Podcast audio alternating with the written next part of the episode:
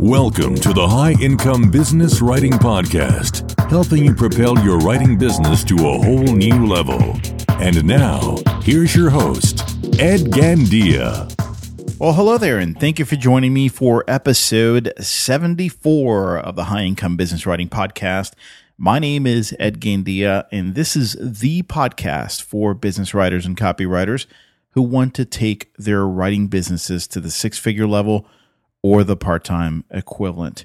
You can find detailed show notes for this episode by going to b2blauncher.com forward slash episode 74. You know, there's plenty of advice out there about what you should do when you're starting and growing a freelance writing or copywriting business.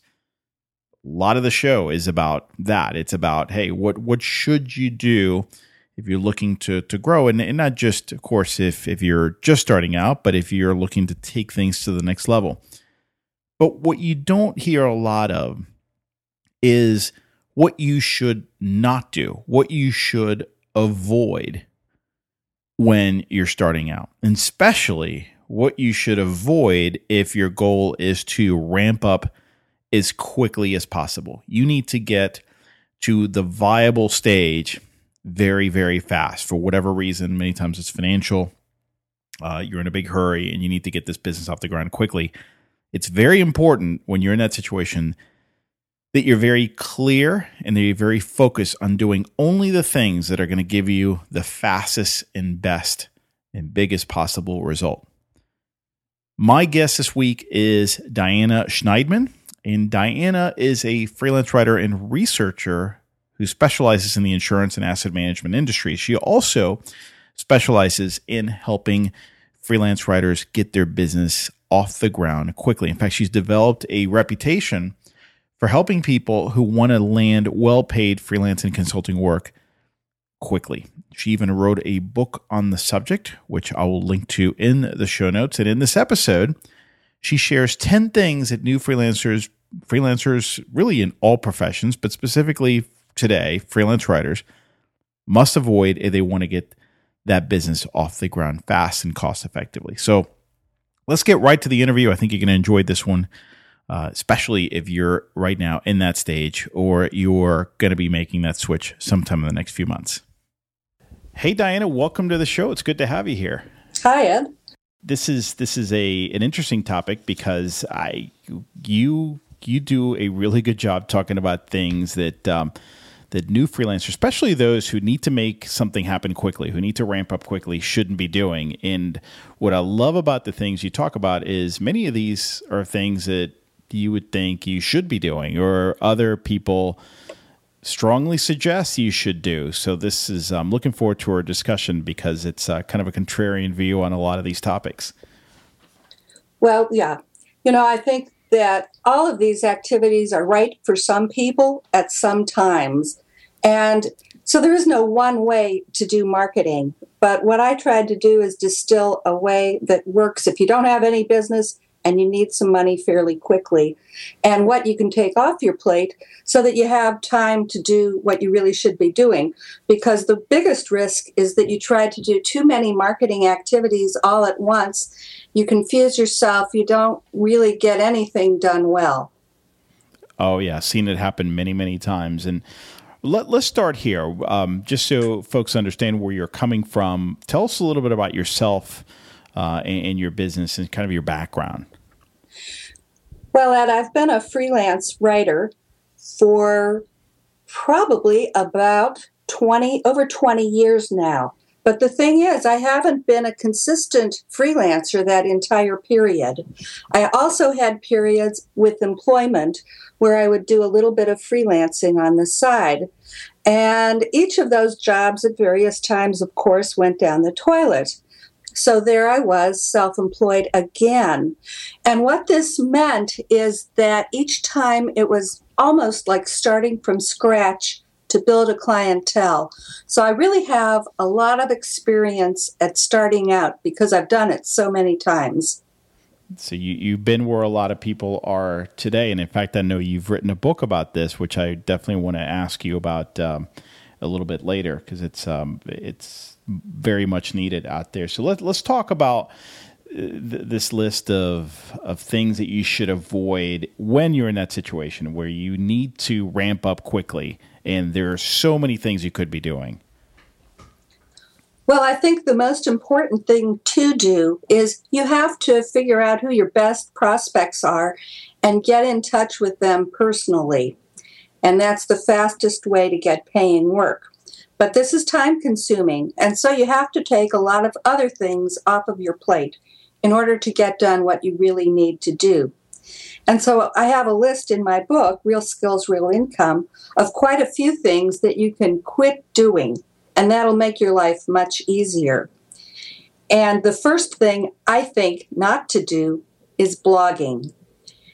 And the reason I talk about blogging is because a lot of people reading online about how to start their business see that blogging is very important and that Google really looks for new for new content. And so Google will reward you if you have a blog, and that's also how you build a community and you reach out to people.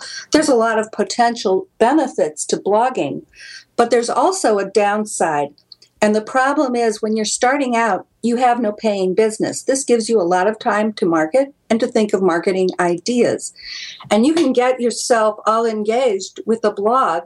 And then if your marketing is working, you've got a lot of incoming work. So it gets impossible to do the paying work plus to consistently blog. So what people tend to do is they let the blogging fall off because it's not paying anything.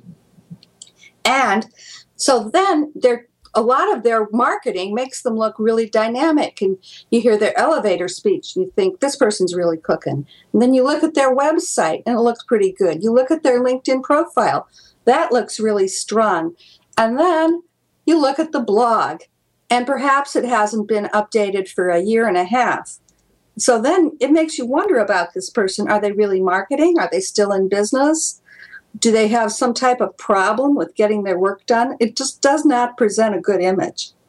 So it sounds like the moment you decide to do it, unless you understand the full commitment it's going to take, you got to be careful because it could actually end up hurting you more than helping you.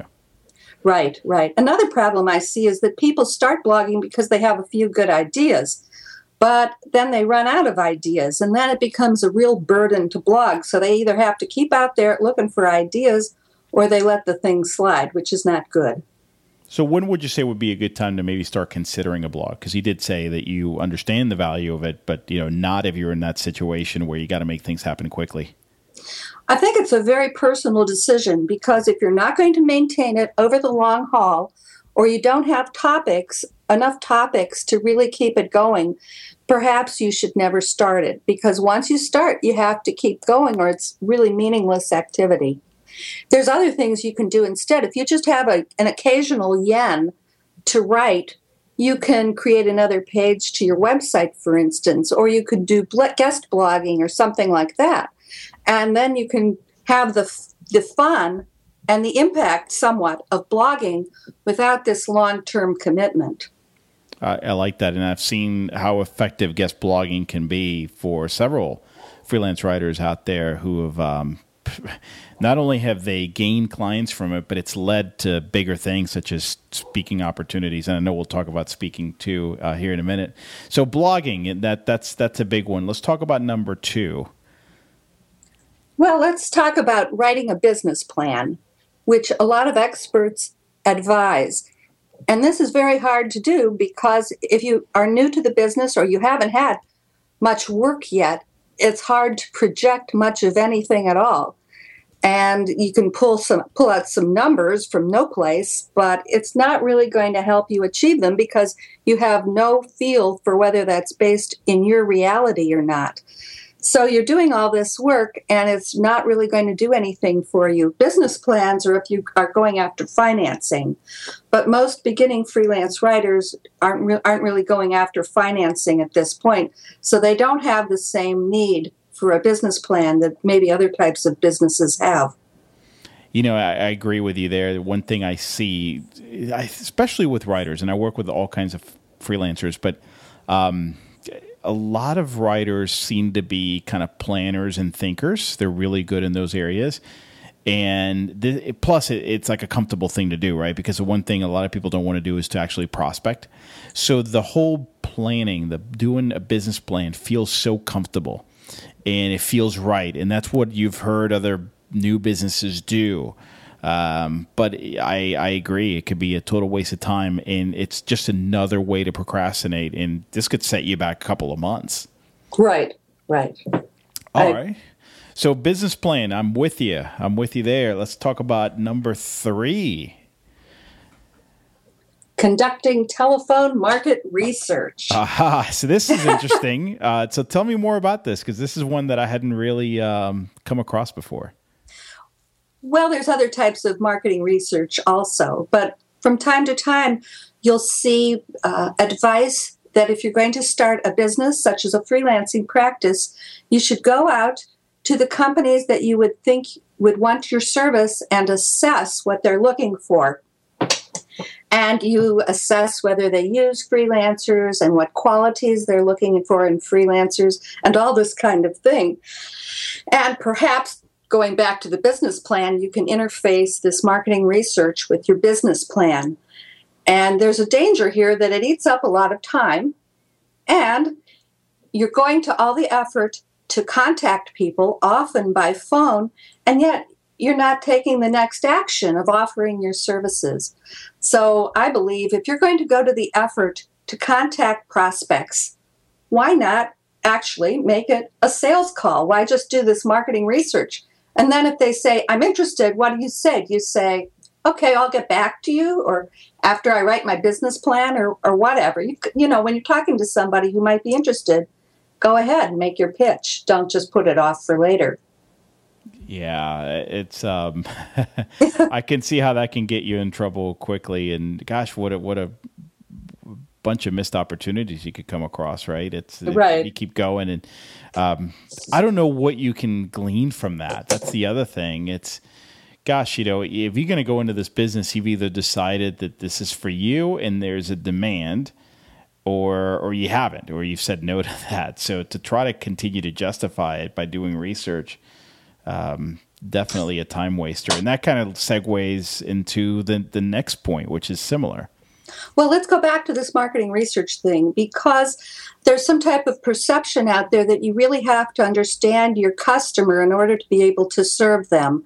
But in my book, I suggest that you freelance in an area very similar to your last good job. And so you already have a sense of what they're looking for. And by the way, almost all freelance clients are looking for the same thing. They're often able to do the work themselves, but they don't have time to do it. So they're working, they're looking for more hands to offload some of the work to. And often their, their problems are stress, lack of time, conflicting demands, and that sort of thing. So you already know what their needs are. You don't have to spend all that much time researching the needs. Sounds like it just could be an, here again another way to procrastinate. Right, right. So let's talk about the uh, this next idea about researching prospects at length. How is that related to number three? This sounds like a great idea when you hear it. That you should go and find um, and really research them so that when you make them an offer, it really relates to what they need. But there's a problem with this. No matter how you're contacting prospects, you're not going to talk to everyone that you communicate with. They might not take your phone call, they may not open your email, they might not open your mail. So you're doing all this effort to really assess their problems, and they might not even see it. Furthermore, when you're assessing their problems, what you're really doing is consulting. You don't want to do a lot of assessment for free or not even related to making a proposal, just sort of spinning your wheels, looking at their websites and asking people about them and looking online and all this thing. It's going to take a lot of time. It's really going to cut back on the number of people you can contact. And often they won't really appreciate or even perceive the work that you've put into it. Yeah, I, am I'm with you there. Go to where there's already a demand, there's a need, and you know, trying to go down this research. I gosh, I've never seen that work. But No. uh, I wonder, do you see a lot of new writers do this? It seems like it's a problem. Well, I think it is. And another thing that you'll see online in discussion groups for freelancers, people, especially freelance writers, they'll say, Today I saw a website and it was terrible. It had bad spelling, bad punctuation, it lacked all the elements of a marketing page. I'm thinking of contacting them to offer them my services because they really need a writer. And those are the people who are not worth going after because they have no perception of what marketing communications is about. They have they don't value what you're offering them. They're not going to pay top dollar for it. If they already have a very bad website, they're not going to spend more money and they might not even perceive what is wrong with their website. So don't waste your effort on these people. You get much better results when you go after people who already have good writing or good marketing in place because these are the people who are more able to appreciate what you're offering and they're more likely to spend money on it. Anyway, you can never have enough content. Yeah, wise marketer once told me, listen, if you sold watches, the best people to sell to are those who already own a watch. Right. don't try to sell watches to people who don't have them or don't believe in them. Um, all right, so number five, this is an interesting one because this definitely goes against what a lot of people are, today are preaching. Tell me about number five. Don't spend serious time on Facebook, LinkedIn, Twitter, etc.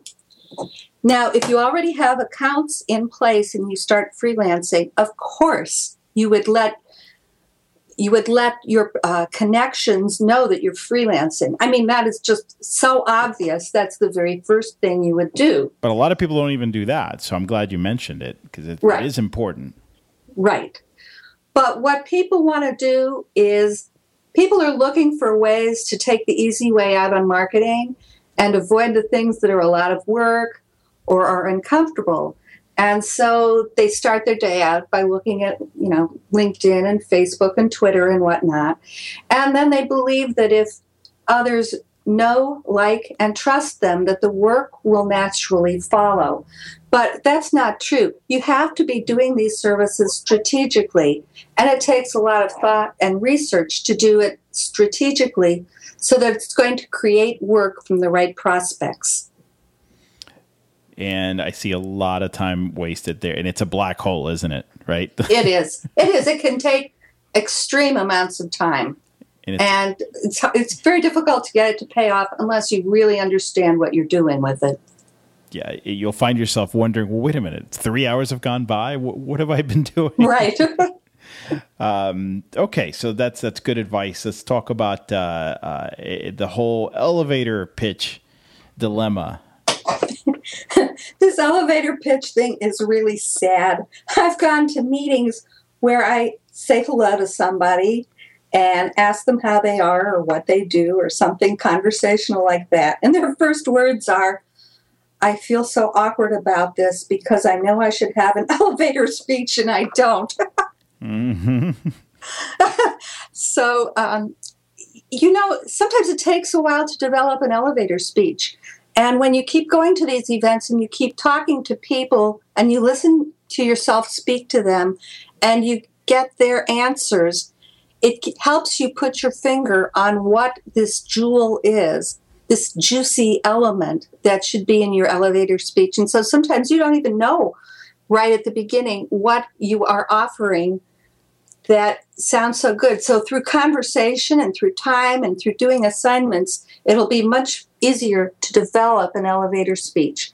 But sometimes it's hard to do it on day one, and it's not even really necessary. You've got to be able to say your name, and you also have to be able to say what service you offer in just a few words so people understand what it is.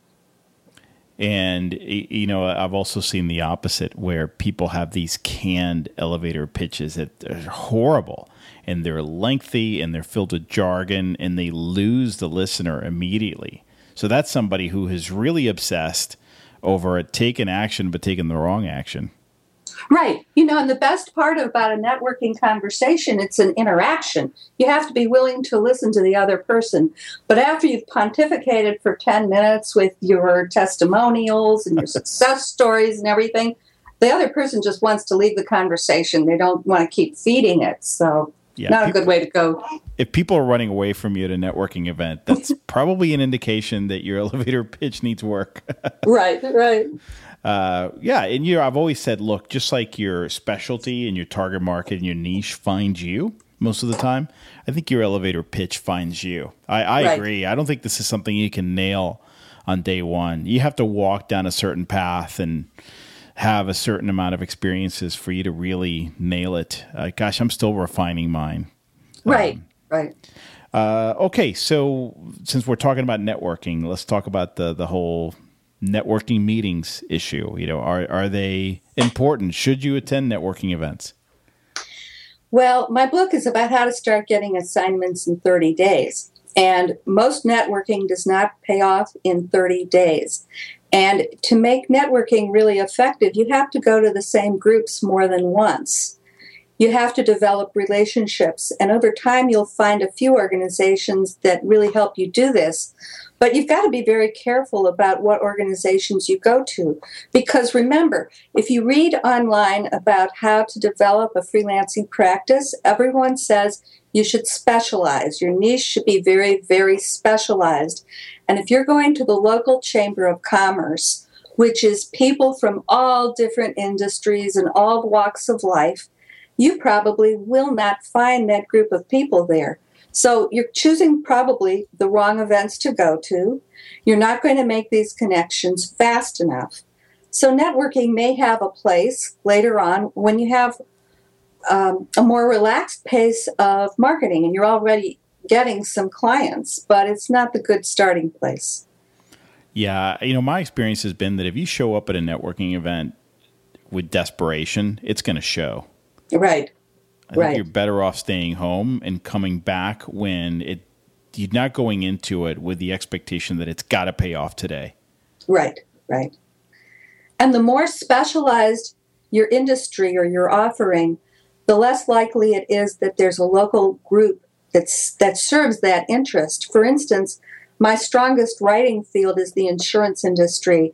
There is no local organization of insurance uh, copywriters or something like that. So there are some organizations, but they only have national meetings. So a lot of this stuff doesn't really pay off because it's not quite the right audience. Yeah, and, and again, if you're looking to ramp up in 30 days, the chances of the national meeting happening next week right. are slim. Right.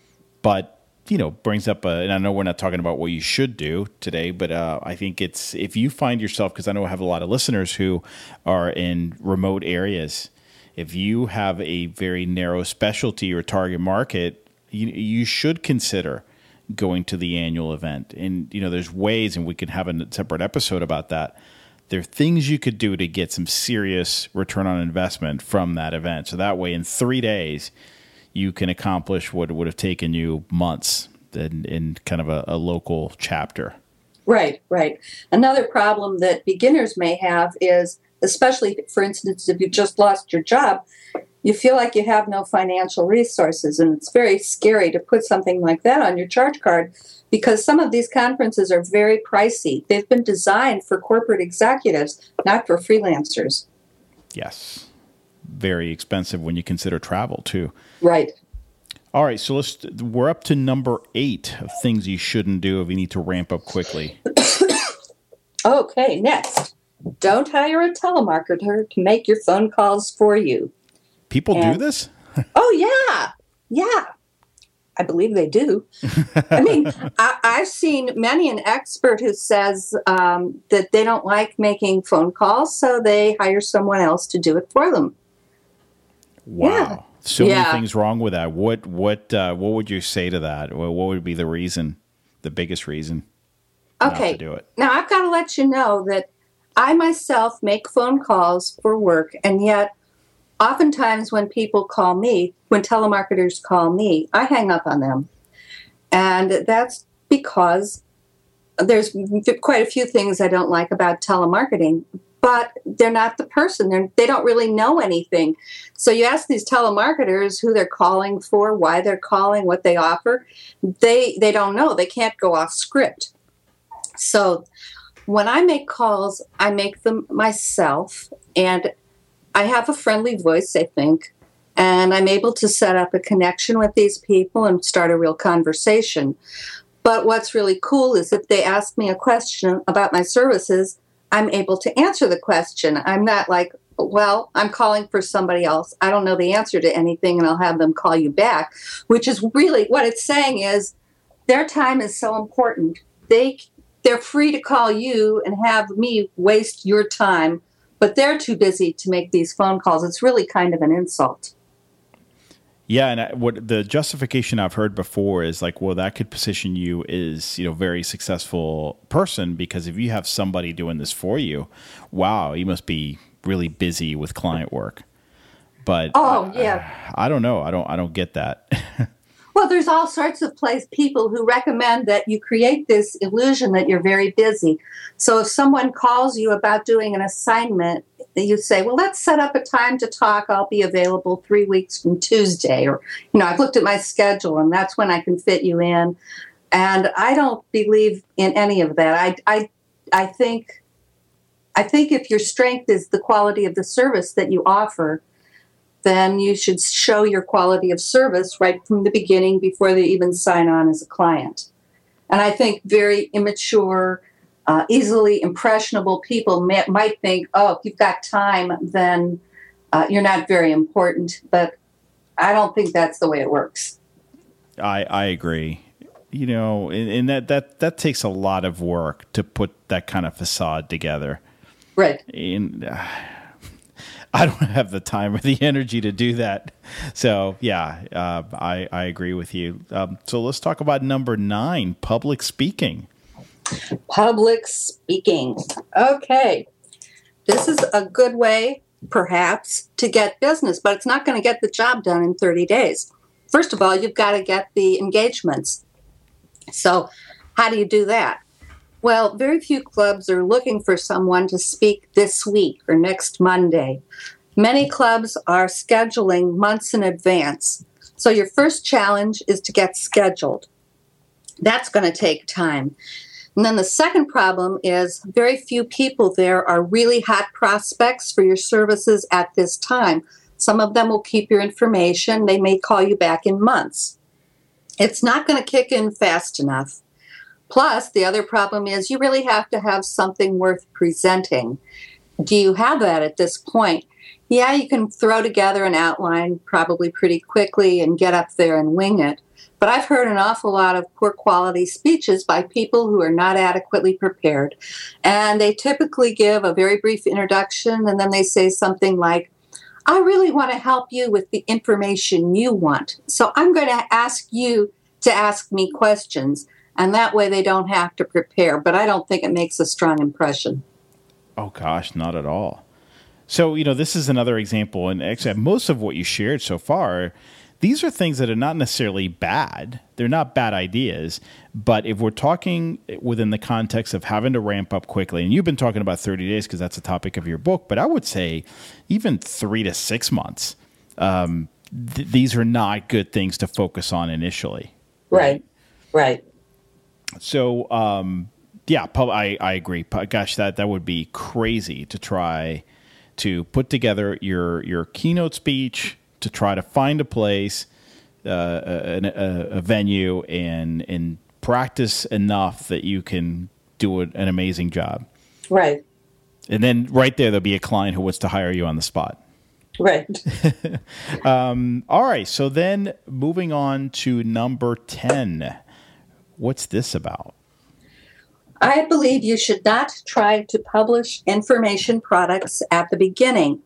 And if you're online much at all, you will soon see recommendations that you engage in passive income, which is selling products while you sleep, which sounds like a great way to make money. I love to make money while I sleep. But if you're just starting out as a freelancer, first of all, it's going to be hard to think about what are you going to write this product about. It's going to take its own marketing and it's going to take more time than you think that it's going to take. And it's going to take away from your prospecting for freelance work. And in my experience, I have found it much easier to make a significant amount of money with freelance writing assignments than I have with passive income. Passive income takes a lot of time and a lot of effort to develop. Gosh, I can definitely speak to that. you know, I'm on my seventh year of putting together information products. I would say that it's only been in the past couple years where it's really started to pay off. Right. And that's after a really, really strong effort. I mean, like cra- crazy strong. Like I never thought I would put that much work into it. Now, I'm not saying that, you know, I'm the norm. I think I am actually, but there are a lot of sm- people out there who are smarter than I am, but I, it's really rare to see someone make money early.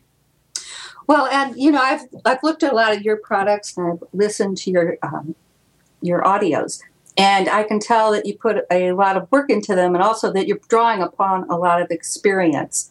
But there's some misconceptions out there that people can quickly make these information products. For instance, you come up with a list of 10 questions, you give that list to your friend, they you set up an audio session, they ask you the questions, you answer the questions, and there you are with a product, and somehow you're going to make a lot of money off of this product.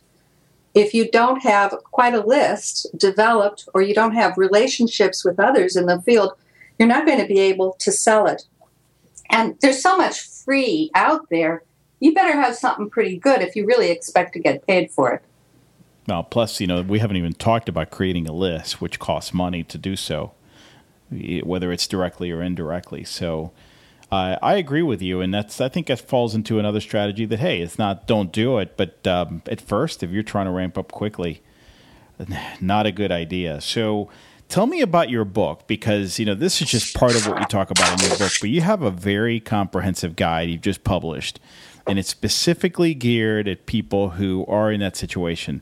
They've lost their job. They got to make something happen quickly. That's kind of a unique group of people. And that's a very difficult, um, I think, topic to write about. So tell us, tell us, I guess first, like how you came up with the idea, why you decided to write it, and tell us a little bit about the book itself. Well, the book is called Real Skills, Real Income A Proven Marketing System to Land Well Paid Freelance and Consulting Work in 30 Days or Less, and it's available on Amazon. And I developed the concepts in it slowly over time and through a lot of frustration and a lot of low income periods. Because as I said before, I I started out freelancing on multiple occasions, so I was starting from scratch several times. And eventually I boiled it down into a few key principles, and so it's really three steps to what to do. And this is for people who really need to start making money. And it's number one, you've got to decide what service you're going to offer. And it's easiest if you make it as similar as possible to what you did on your last good full time job. Because it's easier to calculate what to charge, it's easier to understand the marketplace if, if you've already done this kind of work. And then the second step is to contact the best prospects individually. And the way I recommend doing this is picking up the phone and then backing it up with an email. There's other ways to do the same thing. And then the third step is to get real. This is going to take 30 days, not 30 minutes. People want to make one phone call, it doesn't accomplish anything, and then they conclude phoning doesn't work. It works. But every single kind of marketing takes large numbers. There's nothing that doesn't take large numbers, and this is the same as any other marketing system. I have a question about the first uh, the first item you mentioned. So, off starting with a service that was similar to what you did in your last job as a full time employee. So, what if you came from a different world? What if you worked in, in a corporate environment, but you didn't do writing? Let's say you did a lot of writing, but your job was not a staff writer. So, for people like that, what would your advice be? Well, if you've done a lot of writing, then you are a writer. You know, it, it's still valid. You might want to take an element from your last job and uh, turn that into your freelance career. before I ever started freelancing the first time, I knew I wanted to eventually be a freelance writer.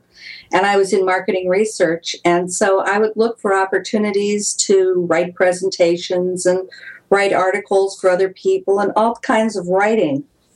And often I would put a lot more effort into these projects than they really justified. But then I'd take a copy home, and that would be my sample file for when I got started. So even though my title wasn't writer, I knew that's what I was going to do. And I sort of uh, positioned my job at that time so that I would be kind of a writer. But you know, you can do something else as well. I'm not, you know, different things work for different people, and I'm not saying that you have to. But what I'm doing is I'm just positioning this against another recommendation that I hear a lot, which is you should identify your passion and then your work should be your passion. And if you found your passion, then you will never work another day in your life because it will all be so pleasurable. And uh, I have problems with this. Now, if you know what your passion is, it might be possible to go ahead and pursue it. But a lot of people are so down when they've been let go from their jobs, and probably they've had a lot of issues at work even before they lost their job. Their, their morale is down. It's hard to figure out what your passion is, and it's even harder to figure out how to turn that into a paying job. There's nothing shameful about going in a dif- different direction than some passion. We've come to believe that everybody is owed their life's passion in their work, and I don't agree with that. We're definitely on the same page there. You know, this is if, if you find yourself in this situation, you're pivoting, and if you're pivoting, it's been proven that your highest chances of success are kind of in front of you. So start where you are. That's just another way of stating what you've just said. Start where you are because it's not that every opportunity will be there, but the closest, fastest, most viable opportunities are around where you are. Um, and if you're trying to ramp up quickly, you know, be smart. And, right. and, go with that. And listen, it doesn't mean you abandon this other idea or that passion you talked about. It just means that you know you're trying to be practical here. So I think it's really sound advice. Um, so all right, so the book's available on Amazon. Is it available in different formats or Kindle only? It's available both in print as, as a, a soft cover, and it's available for Kindle fantastic. So I will tell you, I um, before we did the interview, I went through it. I didn't read every single thing, but I found some really, really solid nuggets there. So um, guys, check it out. You can you can find it on Amazon. And Diana, thank you so much for for coming on the show today. This is one thing we don't usually do. We usually talk about what to do, uh, but I think it's equally as important to figure out and talk about what you should not do if you're trying to succeed. Well, thank you very much, Ed. Well, I hope you enjoyed that interview. I hope that some of the material here was useful for you. And I wanted to remind you that you can grab the detailed show notes for this episode at b2blauncher.com forward slash episode 74. There you'll see a summary, a full summary of all the suggestions that Diana mentioned here in the show, plus some summary detail about each one of those suggestions. If you enjoyed this episode, I'd be very grateful if you shared it with a colleague or two who might get value from it. The best way to do that is through any of the social media sharing buttons that you'll see on the show notes page. Talk about trying to say that fast. Social media sharing buttons. I think I've practiced it enough where I can say it uh, without stumbling. Too bad. And that brings us to the end of the episode, folks. I am your host, Ed Gandia. Thank you so much for listening, and I hope you have an awesome day. Take care. The High Income Business Writing Podcast is a production of B2B Business Launcher. Learn more at b2blauncher.com.